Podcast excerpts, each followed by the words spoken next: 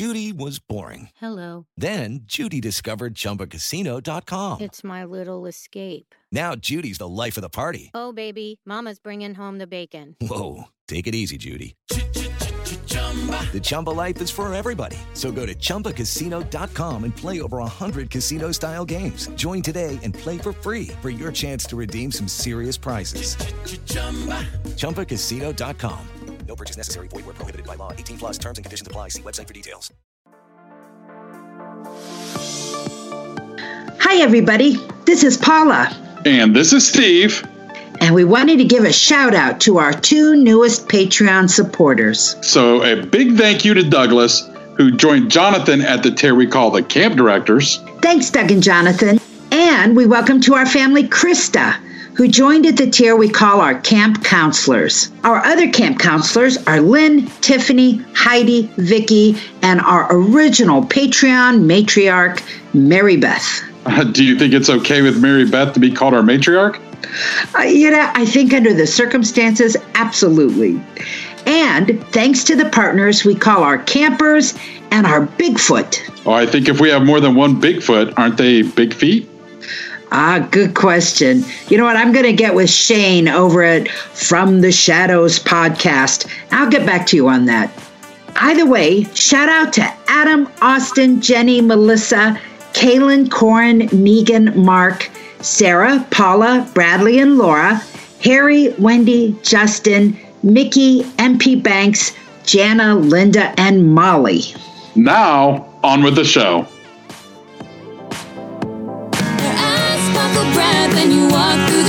The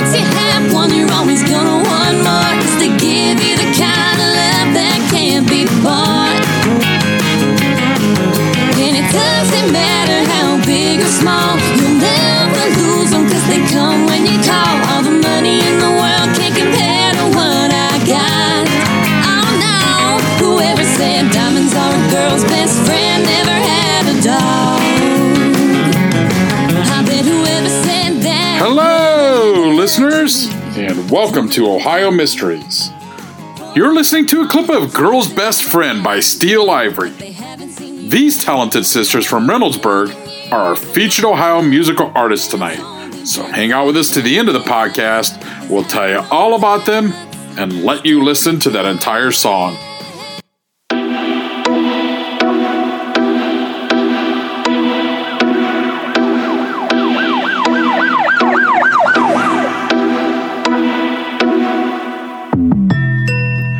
But right now, let's throw another log on the fire, campers.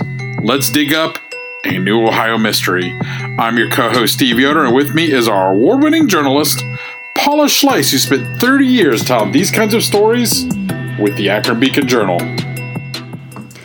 Hi, everybody.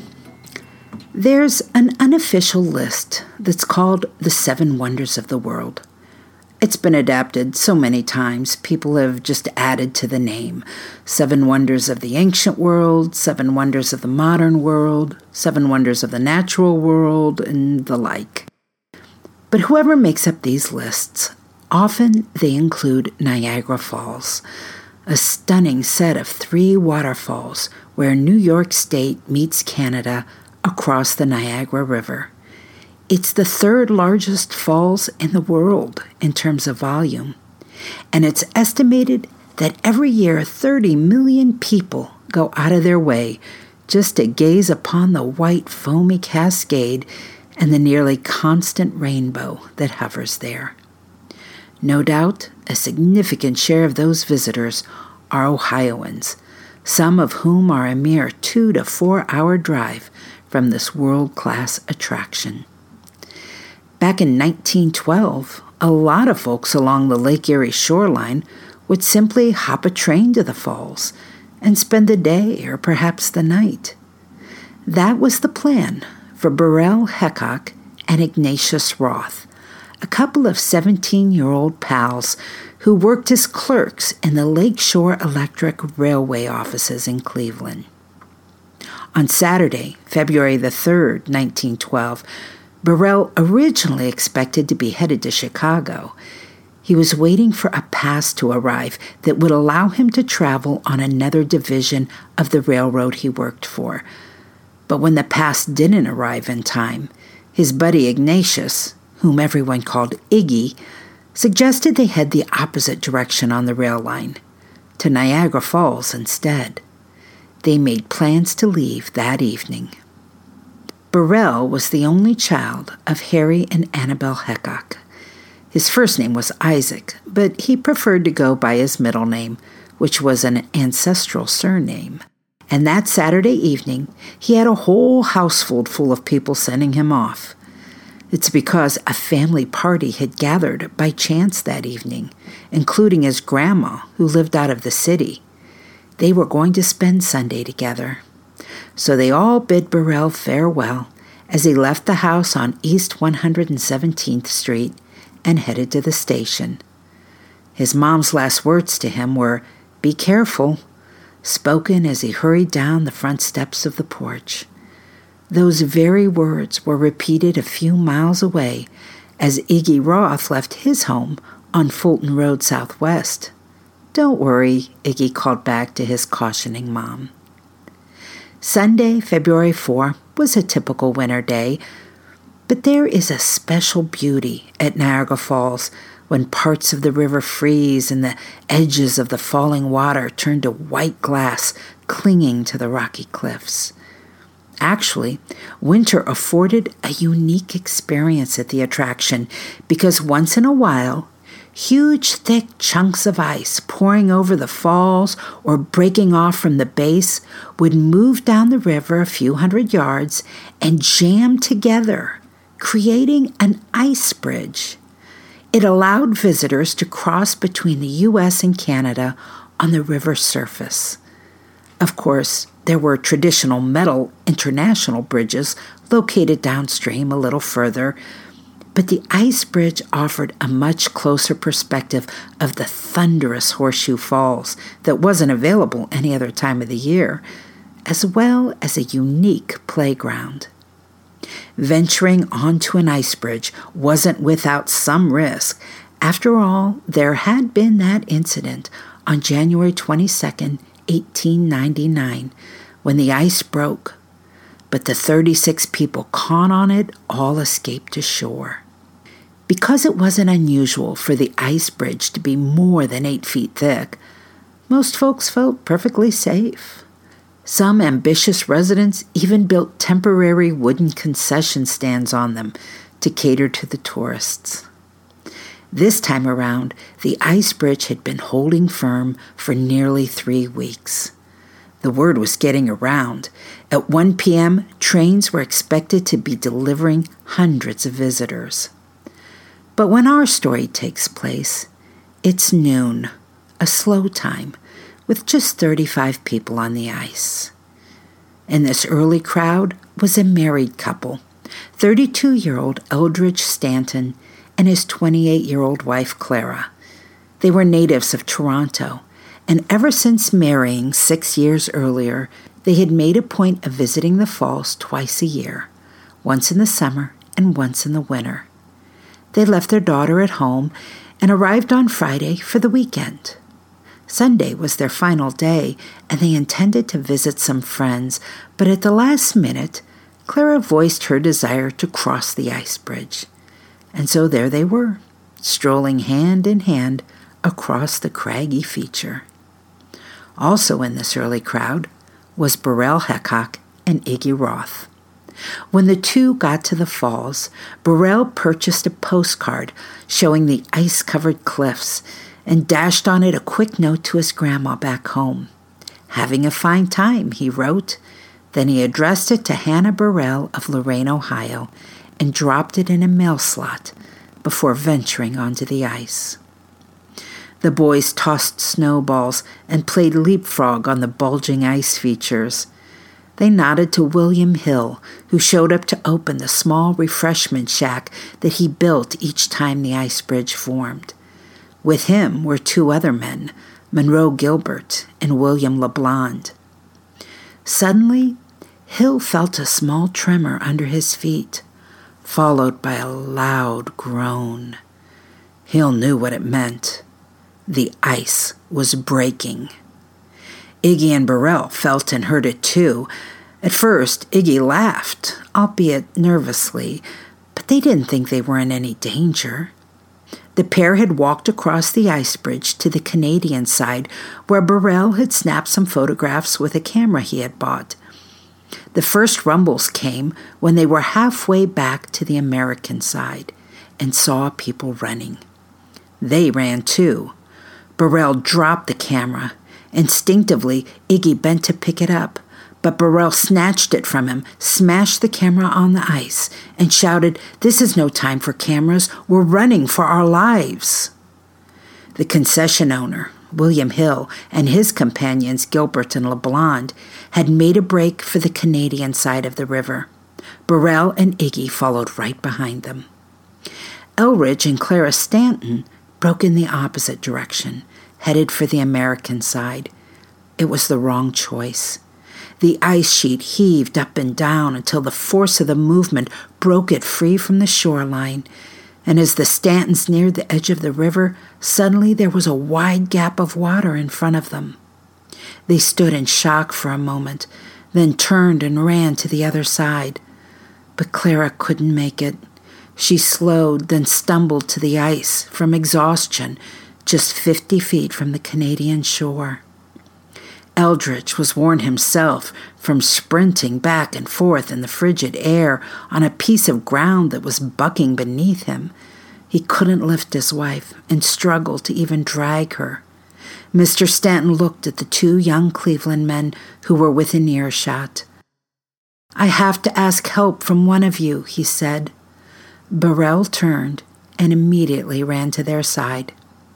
Iggy turned as well but later explained that with one man on either side of the woman, there wasn't much he could do but get out of the way. The men on the Canadian shore, at the bottom of the cliff just at the foot of Eastwood Street, were calling to him. The water was already exposed between the ice sheet and the land. When Iggy hesitated to enter the icy water, the man named LeBlond went in up to his waist, holding on to a rope that was anchored by his friend William Hill. He reached for Iggy, and together they clambered across chunks of ice as they were pulled to shore.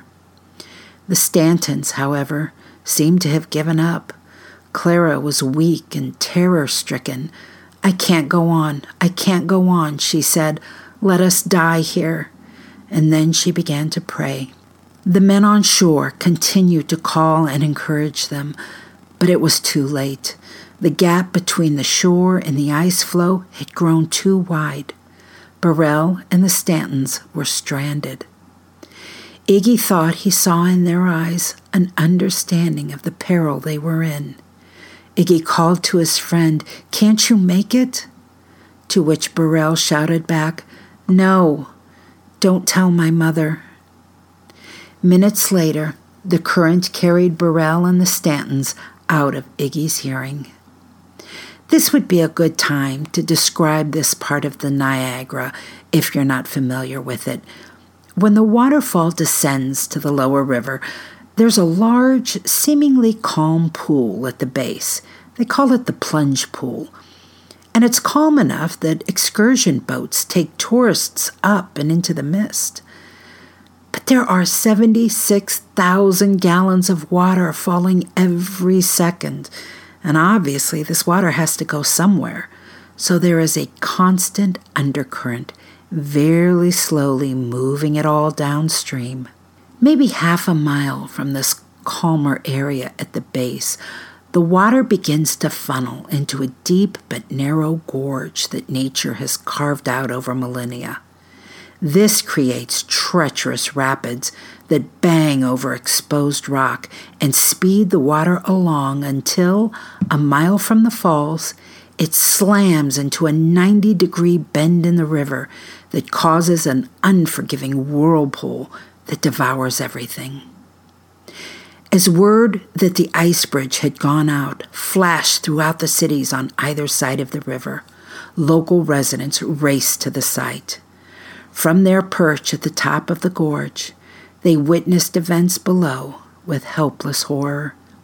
Burrell and Mr. Stanton were pacing back and forth on the ice sheet as it kept a course midstream.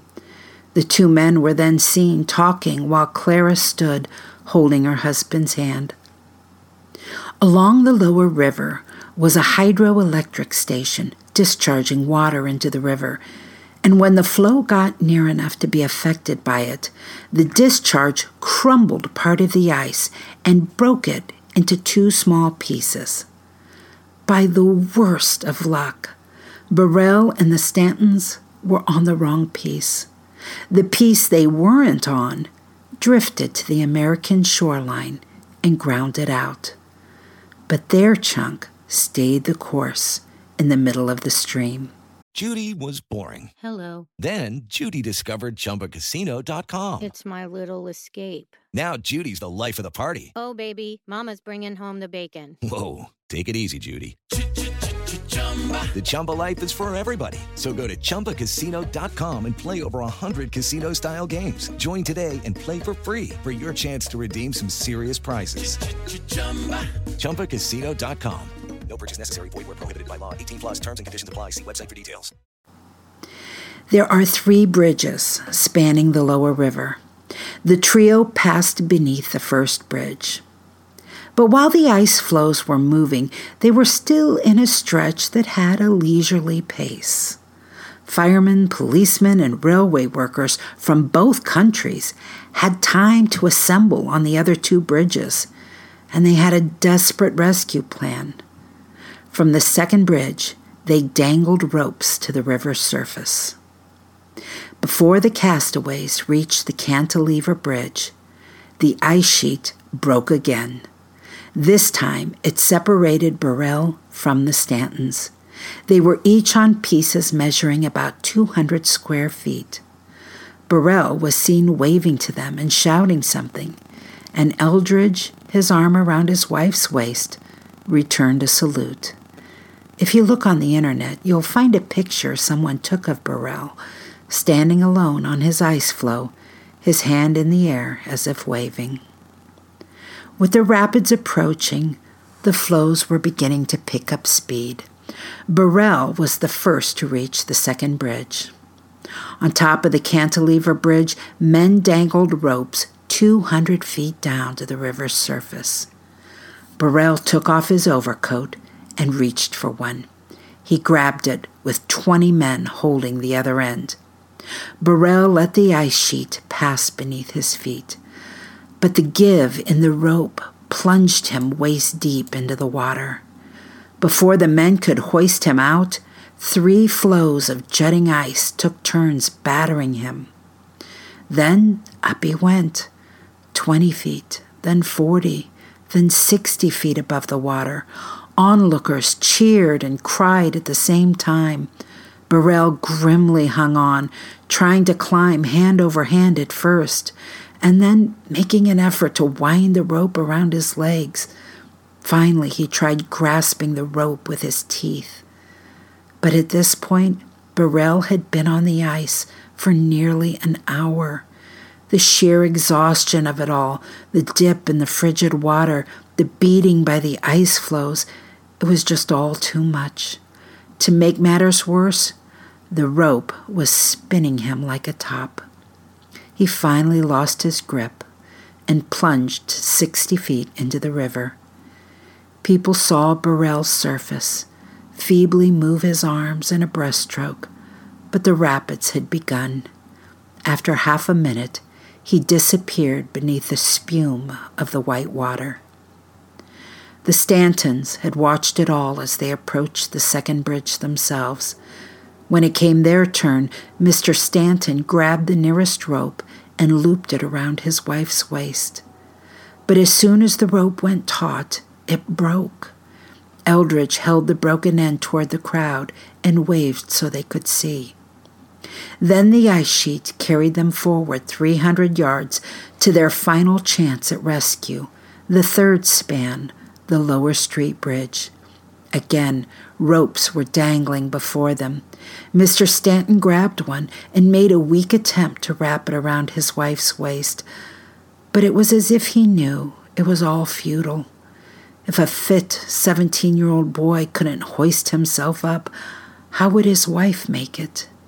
He released the rope, took his wife in his arms, and kissed her, and then they fell to their knees. They clung to each other as the ice floe reached the rapids, where a large wave upended the floe and tossed them into the river and their deaths. Back home in Cleveland, Burrell's family was enjoying their impromptu family party Sunday afternoon when the phone rang. Mr. Heacock answered it. It was one of the concessionaires who had helped pull Iggy Roth to shore. He told him the news. About the same time, the phone at the Roth house was ringing. It was a friend of Iggy's, a young man named Weber. Iggy had called him and asked him to explain to his mom what had happened. Burrell's dad, Harry Heacock, caught the next train to Buffalo, New York, accompanied by his friend, E. H. Zeller. He hoped he would be there when his son's body was recovered so he could return home with it. But old rivermen and the residents of the town told him there was no hope for any recovery until the ice was gone in the spring, and even then, very likely, the body would never be released from the whirlpool. There was that day, however, an unexpected rescue.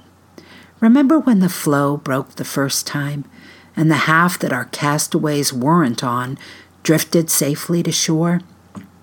That portion contained one of the small concession shanties, and the next day some adventurous people walked out to it, opened it, and found inside a large collie dog. The dog, shivering from the cold and hunger, jumped out and licked their hands. The day after the ice bridge disaster, the family of Eldridge and Clara Stanton arrived. They found some rivermen and paid them to patrol the shore for a few days, knowing it unlikely the Stantons would appear from beneath the thick piles of ice, but compelled to try nonetheless.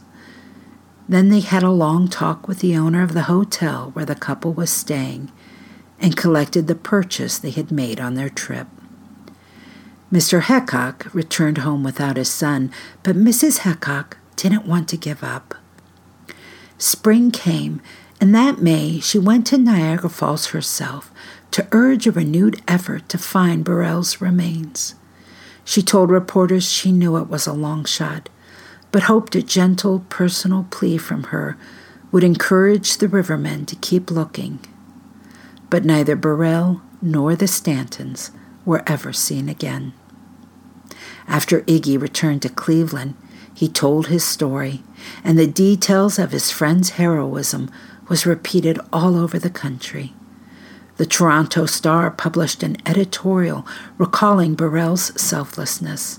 It read, Burrell Heacock of Cleveland, Ohio, was but a boy, yet he turned back to help Mr. Stanton with his wife.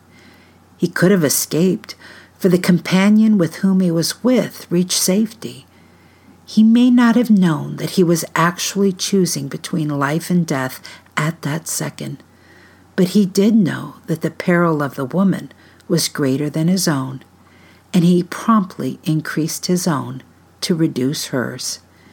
It was the decision of a brave mind, and his subsequent conduct was in keeping with the views of him. When the ice broke and separated him from the man and woman, strangers whose names he did not know, he waved his hand to them encouragingly. He was an only son, said his friend who survived, and this will break his mother's heart. But from all over America, mothers will send sympathy to one who mourns the loss of such a son. In April, a Major F. A. Cofton of London, England, arrived in Cleveland to gather information about Burrell.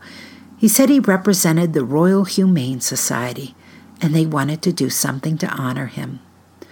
Later that year, a bronze tablet was dedicated to Burrell at the Glenville Congregational Church at St. Clair Avenue and Eddy Road Northeast in Cleveland. And before the year was out, Eldridge Stanton's brother, O.B. Stanton of Toronto, brought to Cleveland a large silver loving cup. He had made two of them, and presented one to the Toronto school where the dead couple's daughter was a pupil, and gave the second to Hazeldell School, where Burrell had attended.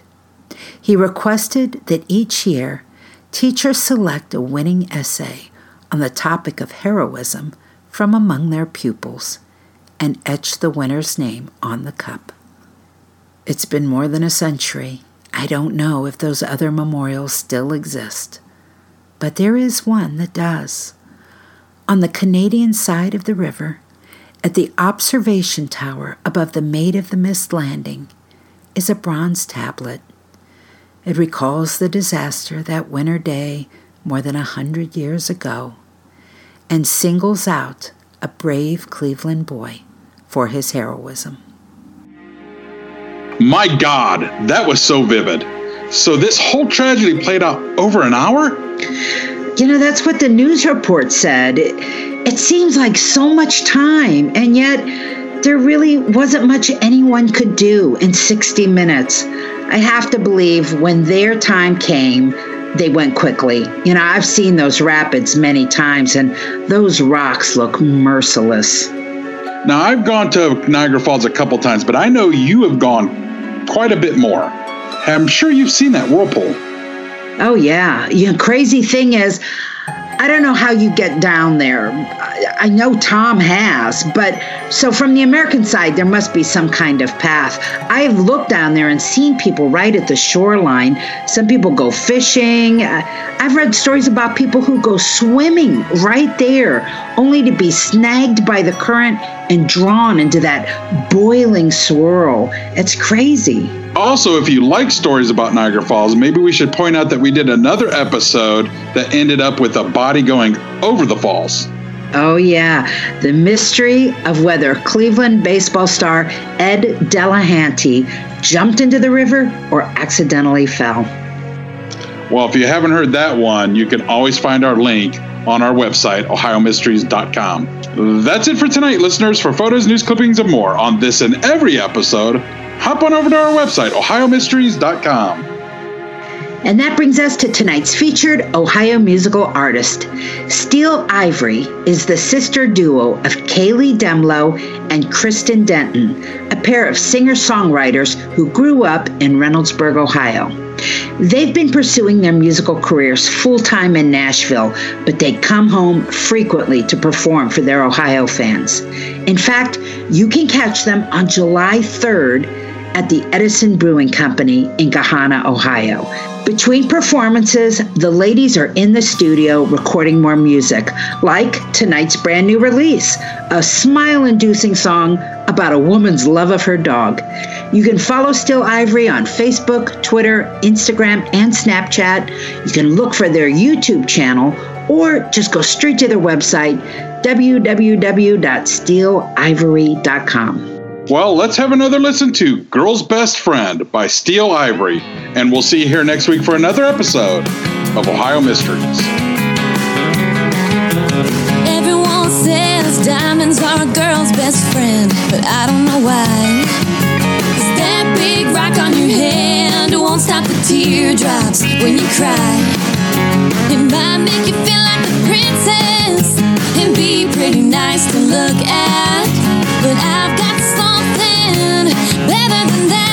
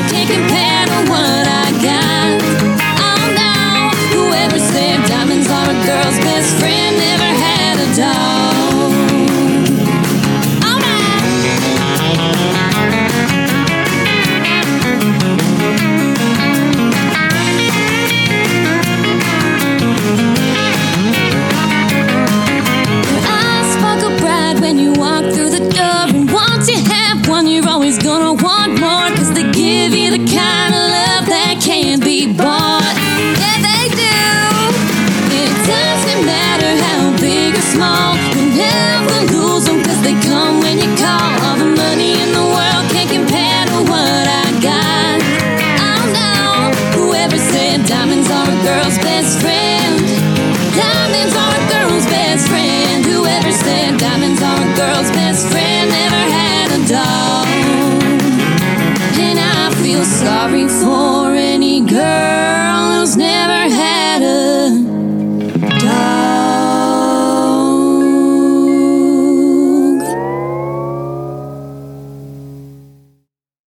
Guys, it is Ryan. I'm not sure if you know this about me, but I'm a bit of a fun fanatic when I can. I like to work, but I like fun too. It's a thing. And now the truth is out there. I can tell you about my favorite place to have fun Chumba Casino. They have hundreds of social casino style games to choose from, with new games released each week. You can play for free anytime, anywhere. And each day brings a new chance to collect daily bonuses. So join me in the fun. Sign up now at chumbacasino.com. No purchase necessary. Group. Void were prohibited by law. See terms and conditions. 18 plus.